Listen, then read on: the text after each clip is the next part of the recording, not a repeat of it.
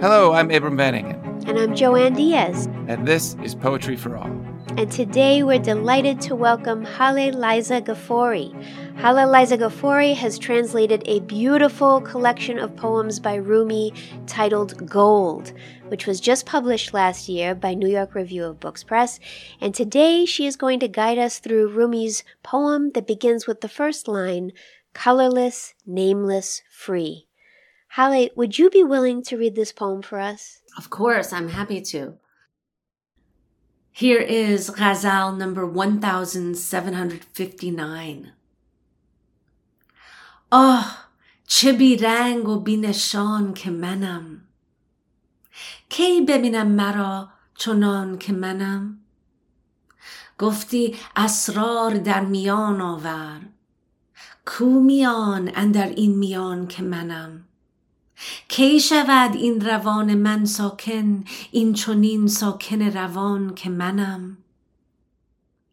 بهر من غرقه گشتم در خیش بولجب بهر بیکران که منم. این جهان و آن جهان مرا مطلب که این دو گم شد در آن جهان که منم. فارغ از سودم و زیان چو عدم. طرفه بی سود و بی زیان که منم.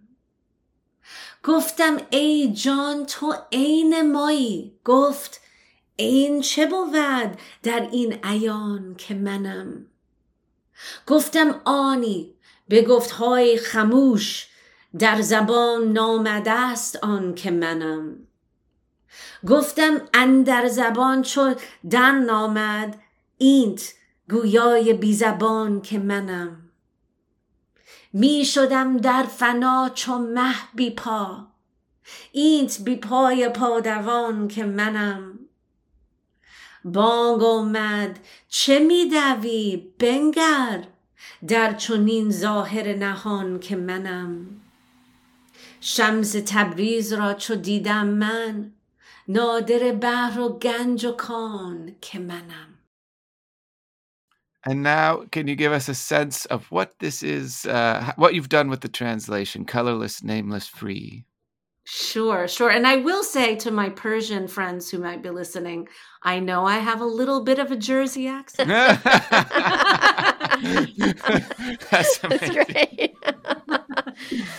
I was born here, yeah. grew up in Jersey. So, okay. So here is the translation. Now, one thing I just want to say is that this is a conversation. So you will hear me sort of alter voice slightly perhaps or you'll you'll be able to sense the conversation. Colorless, nameless, free. That's what I am. When will I see myself as I am? Put mystery in the middle. Where is the middle in the middle I am? And this silver tongue stream in me, when will it grow still enough to know the streaming stillness I am? The ocean I am, drowned in the ocean I am, shoreless, boundless, wonderful. Don't look for me in this world or that world. Both worlds are lost in the world I am, a luminous void beyond profit and loss. Wonder abounds beyond fear of loss and lust for gain. My soul, you are my true eyes. What are eyes in the invisible, visible I am? Then what do I call you? Silence. Words can't name what I am. Then praise the wordless speaker I am. I race through emptiness, footless like the moon, Praise the footless runner I am. Why are you running? To reach me? Settle in the placeless place I am. Settle in the nowhere, everywhere I am. The moment I saw Shams of Tabriz, I saw the supreme sea, treasure, and gold mine I am. Ah, oh, that was great. my face is already hurting because I'm already, I just can't stop smiling. Oh, it just, it make it's so beautiful. It makes me so happy to hear this poem in, in the original and in your amazing translation and to hear you uh, perform it with such exuberance, you know? Uh, and that's what brings me to Rumi, and of course, millions of others who love him so much. And I, I don't even know where to begin. Let's start with who Rumi was. Well, Rumi, first of all, is Jalaluddin Muhammad ibn Hussein Balkhi, aka Molana, which is what we call him across the Middle East, or Mevlana in Turkey. This word Molana and Mevlana means our master, our sage. Mm. So he was very revered in his lifetime and for the last eight, 800 years. He was born in 1207. So he's, he's, he's had fans for a long time. and Rumi is a name that came after, actually, after his death. And it means from Rum, which is uh, Anatolia, which is, of course, where present day Turkey is and where he spent much of his life. But he was actually born in either Balkh or Vakhsh, which is present day Afghanistan. Uh, and since he was writing 90 probably 98% of his poetry in persian and there were no uh, national borders back then he's very clearly a persian poet uh, they say that uh, poets belong to languages not to nations Mm. and there weren't nation states back there any, back then anyway but a lot of nations claim him And what was it like for you to translate this and other poems in this collection? It it was an incredibly engaging process. I mean, it, it kind of sucked me in and I, I really thoroughly enjoy it. You know, he he says, eat my poems like Egyptian bread. Hmm. And I feel that, you know, tra- when you translate, you you must eat the poems. And as I've said before, you know, wake with the poems, ride the train with the poems, you know, hike with the poems, and let these me- the sort of messages and images of the poem work through you. You know, I also spent a lot of time reading the poems aloud with my mother. That's been an incredible process. Her her grandmother was a storyteller, so some of the backstories that are in Rumi's poems or Molan- Molana's poems, she heard as a child. So it's kind of this intergenerational Mm. intergenerational passing and it, felt like some kind of strange homecoming it felt incredibly nourishing to be with his poems i was spending a lot of time uh, working on the book gold during the pandemic and i felt very lucky to have this sort of what he often names this shoreless ocean and i did feel like that you know the shoreless ocean being this kind of soul energy or this kind of capacious love Mhm. you know this love what is it doing to us it's untying knots when he says dar goshayish adam on ordeha goshud at the doorway to emptiness all knots come loose Hmm. you know this emptiness being what the mystical persian and eastern the buddhists speak of it too this emptiness this space beyond narrative beyond words beyond the spinning chatter in the mind when we achieve some kind of silence, perhaps through a meditative practice. Anyway, meeting that and feeling knots untie. Mhm. It's been a really great experience. Absolutely. If you have to live with a poet for a long time to translate them, this seems like a pretty good one to live with.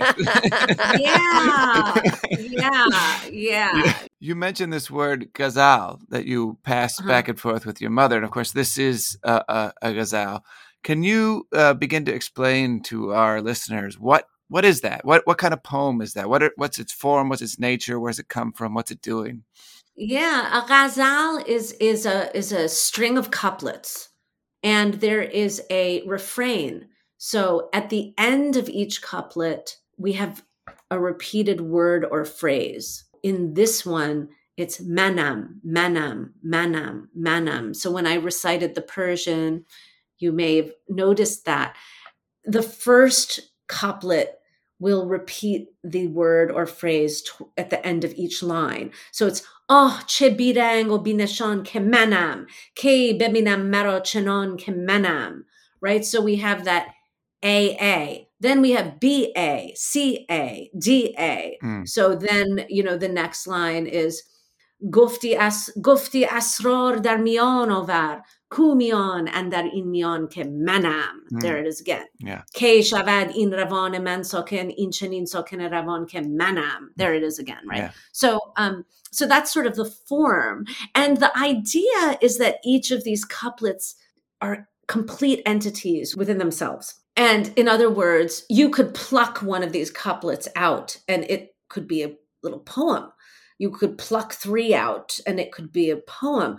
And there's a leaping quality between couplets. So we might be talking about uh, in one poem, for instance, the, the the repeating word is laughter, and we might look at laughter from all these different angles and all these different uh, dimensions of laughter. And they're not related. It's not linear. It's not a narrative it's just we're going to leap around and and you know gazelle it's ghazal is etymo- etymologically related to gazelle which leaps so there's i believe leaping. it was ralph waldo emerson when he first encountered this poetic form he criticized it for the very thing that you're describing saying it doesn't connect it's not co- it's not cohesive it's i think he might have described it as separate pearls on one necklace uh, right yes. and and yes. but but actually separate pearls on a necklace turn out to be beautiful. Uh, mm-hmm. Yes, and I yes. love when you read the poem to us, uh, you prepared us by saying, you know, you're going to hear my voice shift a bit because there's a dialogue happening here. Could you say more about that dialogue that's unfolding in this poem? Yes, yes. This poem seems to me very clearly to be a conversation between soul and self so in Persian, there's this word, and Arabic, there's a word nafs. Nafs is sometimes equated with the ego that we want to shed. But actually, nafs is a sort of spectrum from the constricted, stifled ego to the expansive soul this for the Sufi mystics, really expanding beyond egoic, the egoic self, nafs amara, it's called. So it's a specific type of nafs. It's the stifled nafs. This is one of the goals of Sufi mysticism, is to move from greed to generosity. Mm-hmm. And so this poem is a discussion between the soul and the self. And the soul begins by saying, colorless, nameless, free. That's what I am. Now, this namelessness thing is really important was really important to Rumi. You know, at the end of the ghazals, the typical thing to do is to address yourself. The poet will say, Hafez, blah, blah, blah, or Attar, blah, blah, blah. It's also a way of signing the poem. Mm-hmm. But Rumi never put his own name. He put Shams of Tabriz, or he put Hamush, which means silence, or he put Salahuddin, one of his other friends. So the idea was he wanted to be, he wanted to actually experience the state of me, namelessness. Mm. He felt, because also he was very famous, you know, he was a famous preacher before he became a poet. And so he wanted to sort of put that aside around the age of 38 when Shams of Tabriz came into his life and said, Hey, come with me. Rumi, Rumi thought, let me walk this talk now. Mm-hmm. Let me put this big turban, which was a sign of prestige, and this robe aside, and the fame aside. And he stopped preaching. He passed that baton on and went into these sama, deep listening gatherings. And that's when he started to write poetry, uh, specifically when Shams left town. He, his first ghazals were love letters to Shams calling him back. Mm. So this throwing dogma to the side and embracing bewilderment, embracing the question mark is very central to this philosophy. Put mystery in the middle carries the philosophy of this Sufism. Uh, what you're saying really helps me understand how Sufism informs his poetics and his whole way of being. And you know, as I hear you talking, you know, I'm looking at there's one line that each time I've read your translation of this poem, this this passage really stays with me don't look for me in this world yes. or that world. Yes. Both worlds are lost in the world I am, a luminous void beyond profit and loss. Wonder abounds beyond fear of loss and lust for gain. And I'm like, oh my God. And I don't know, I, I know I'm not the first person to say this probably, but I can't help but think of Walt Whitman, right? Mm. If you want me hmm. again, look for me under your boot soles. Well, you will hardly know who I am or what I mean. Yeah. But I shall be good health to you nevertheless and filter and fiber your blood, you know? Oh, so beautiful. Yeah. And I would love those two guys to have a oh, conversation oh, together. Me oh, me too. They would have been great friends. yeah. Great yeah. friends. Because of that openness and that desire for connection, for love beyond the limits that we often impose in this yes, world. Yes. Right? I grew up hearing my father recite this poetry while we lived in Fort Lee, New Jersey. And we lived in an apartment building. I was looking out on the Hudson River. And, you know, one of the first heartbreaks of my life was knowing how polluted this river was. You know, 1.3 pounds of PCBs was dumped into this river. Why? Because of profit and the bottom line, because it was more expensive to be responsible and you know dispose of these wastes in a responsible manner so seeing ourselves as interconnected seeing ourselves as part of a whole and caring for each other. This is so central to mysticism. There, there is the content of this poetry, which is calling us to a kind of mysticism and expressing it in a certain kind of way. But then you, as a translator, also have to carry over some of the music of the poetry. So when I look at these these lines that we've just been talking about, for example, I'm hearing the L's come back, right? Lost, luminous, lost, lost, lust. Um, I'm hearing a kind of rhythm and repetition. Both worlds are lost in the world I am, a luminous void beyond profit and loss. Wonder abounds beyond fear of loss and lust mm. for gain. I mean, they're beautiful lines. And so I, I, I wonder how you navigate as a translator. Are you carrying over a certain uh, music that you hear? Are you carrying over alliteration that you hear? Are you carrying over repetition?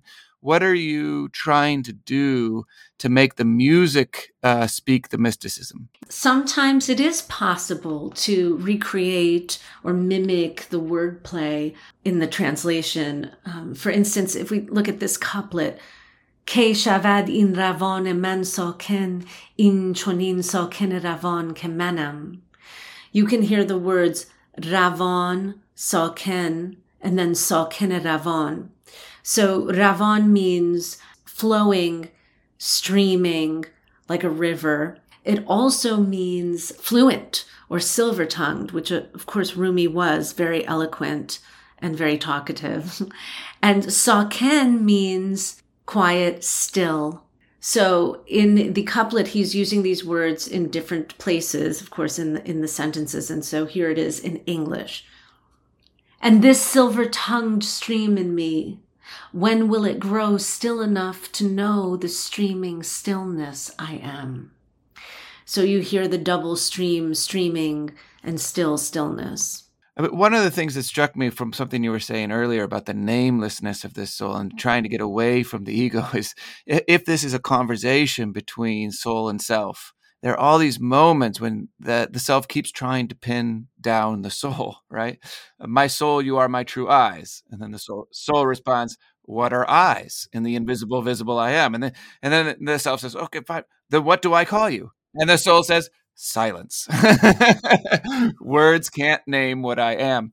You know, sometimes we talk about poets knowing the limits of language more than almost any other kind of, of user of language. Because they work with words as their medium they know the limits of those words and what they cannot capture. And when then then you get a poet like rumi who's especially dwelling in that in that reality because of the the sort of mystical experience.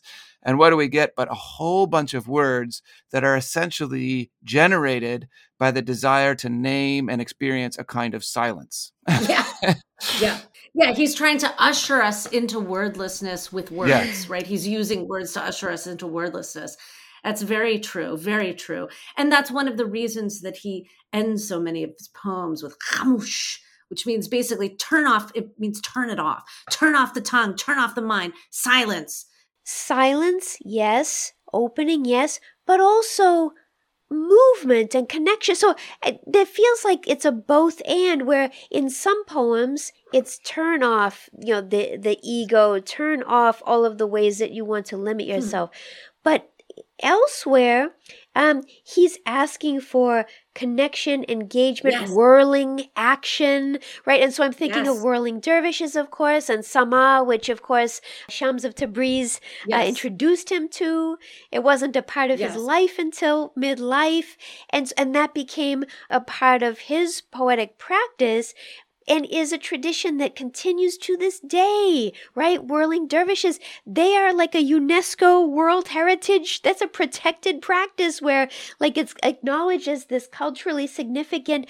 And if you watch the dance of the whirling dervish, one hand is facing down toward earth, the other is facing up Yep. toward heaven, right? And that movement of just the idea of the circle of the movement of the body just going and going, and that that could get you into a meditative state. So, yes to silence, but also yes to movement and thinking about the body. How do you think about all that? Yes, well, I think that movement, you know, that is a, a in a way a, a demanding meditative practice only in the in the sense that it involves you know, motor coordination, a movement, a repetitive movement, and so and it requires a focus. And um, when I've been success, when I've successfully whirled, meaning for longer than five minutes, it's when I get very, very peaceful. You drop into this place and then you could whirl for hours. It, it asks you, it invites you into silence. You can only really do hmm. it if you sort of calm down, it seems to me, for that long. He then became what he would say a, a conduit. And he started to hear the Mm. booming voice of the heavens, the roar of fate, the ruckus the muse makes. You know, in this state of whirling and the silent mind, the poetry started coming through. And sometimes he was spontaneously composing while whirling. You, you spoke earlier about how a lot of poets in a in a ghazal would put their own name at the very end, and and, and Rumi does not do that. He, he- instead, he puts somebody else's name. But what is the function of that Yes. last stanza, and how does it work? We still get the repetition, we still get the Yeah. refrain, we still end the whole poem on "I am," but we we seem to shift. We if we have this dialogue between soul and self, then suddenly at the very end we get this: the moment I saw Shams of Tabriz, I saw the supreme sea, treasure and gold mine I am. this is the moment when soul and self are coming together. And this is the moment of integration where, ah, I am all of these things. And I will, you know, slip b- back and forth between, you know, soul and ego while hopefully moving towards soul more and more and more, becoming more and more expansive as, as my life goes on. In this moment of allowing ourselves both to be the idiosyncratic self that we are and the soul energy, which is the unified, interconnected energy that we are. In this moment when we see both and we allow one to inform the other, and we allow the soul energy to come into the self and really sort of support it, uh, we we then are have access to the gold mine within us. and that Shams of Tabriz again uh, that that friendship that they had and the ways that Shams tr- uh, challenged Rumi to re-see the world in a whole other way Yes. it, it, it- I love that that he acknowledges that connection and that debt and just how transformative that was for him. So I love how the poem reaches beyond just one speaker, you know, and it, it really relies on Shams being there at the conclusion Yes. of the poem. That's beautiful. Yes, yes. And Shams was, in a way, his portal to the divine. You know, and I think Dante, uh, Beatrice was a kind of window into the divine for Mhm. Dante.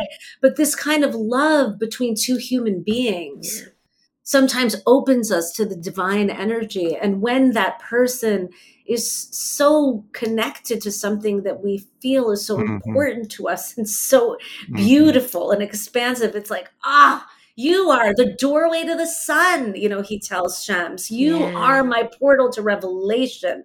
So the friend there, the human friend, bringing us to the divine is really important. There is a line in there that I think is worth mentioning too, since we were looking at some of the lines. When the soul says, as as Abram, you mentioned, um, words words can't name what I am, and then the self comes back and says, "Oh, oh, you know." Then praise the wordless speaker I am. You know, it's kind of like, "I got this." Okay, okay, I got it. I get it. You know, and then and then it says, Yeah. "Oh, and also, you know, praise the footless runner I am. I race through emptiness, footless like the moon." You know, this is so funny. I think there's such an element of comedy there and Yeah. adorableness of the self. You know, this, just sort of wanting to say, "Oh, look at me! Look what I've accomplished!" And and then the soul answers, yeah. "Why are you running?"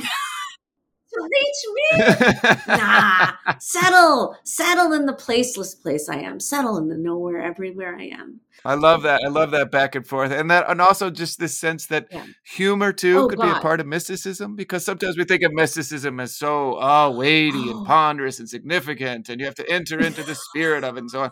And here you get this humorless back. Oh, I'm racing without feet to meet you, and and so yeah. Why are you even running? Yeah, settle, down, settle, down, settle down. Settle down. Yeah. And and actually, you bring up a very important point regarding laughter because there are poems dedicated to laughter and laughter is it. We know we've finally got this when we're laughing i think you know because yeah. it's that's when the knots have untied. With all that we've learned would you be willing to read this poem for us once again?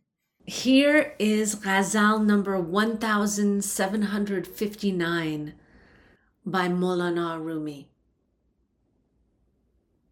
آه چه بیرنگ و بینشان که منم. کی ببینم مرا چنان که منم؟ گفتی اسرار در میان آور کو میان اندر این میان که منم؟ کی شود این روان من ساکن این چنین ساکن روان که منم؟ بهر من غرقه گشت هم در خیش عجب بهر بیکران که منم. این جهان و آن جهان مرا مطلب که این دو گم شد در آن جهان که منم. فارغ از سودم و زیان چو عدم طرف بی سود و بی زیان که منم.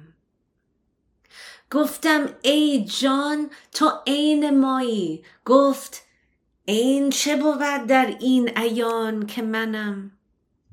گفتم آنی به گفتهای خموش در زبان نامده است آن که منم. گفتم اندر زبان چو در نامد اینت گویای بی زبان که منم. می شدم در فنا چو مه بی پا اینت بی پای پادوان که منم. بانگ آمد چه میدوی بنگر در چنین ظاهر نهان که منم شمز تبریز را چو دیدم من نادر بحر و گنج و کان که منم Okay, and the and the English. Said the soul. Colorless, nameless, free. That's what I am. When will I see myself as I am? Put mystery in the middle. Where is the middle in the middle I am? And this silver tongue stream in me, when will it grow still enough to know the streaming stillness I am? The ocean I am, drowned in the ocean I am, shoreless, boundless, wonderful. Don't look for me in this world or that world. Both worlds are lost in the world I am, a luminous void beyond profit and loss. Wonder abounds beyond fear of loss and lust for gain. Ah, my soul, you are my true eyes. What are eyes in the invisible, visible I am? Then what do I call you? Silence. Words can't name what I am. Then praise the wordless speaker I am. I race through emptiness, footless like the moon. Praise the footless runner I am. Why are you running? To reach me? Settle in the placeless place I am. Settle in the nowhere, everywhere I am. The moment I saw Shams of Tabriz, I saw the supreme sea treasure and gold mine I am. Amazing. Hmm. yeah. So good. Thank you, Haleh, for joining us today. My pleasure. Thank you so much for your interest in this, and I, I enjoyed myself very much. to learn more about Rumi, you can visit our website at Poetry for All at fireside.fm, and you can find Haleh Liza Gafori's translations of Rumi's poetry into English in Gold, published by the New York Review of Books, and you can visit her website at halehliza.com. That's H A L E H L I Z A.com. And please remember to subscribe to Poetry for All wherever you get your podcasts. And be sure to follow us on Facebook, Twitter, and Instagram. Thank you for listening.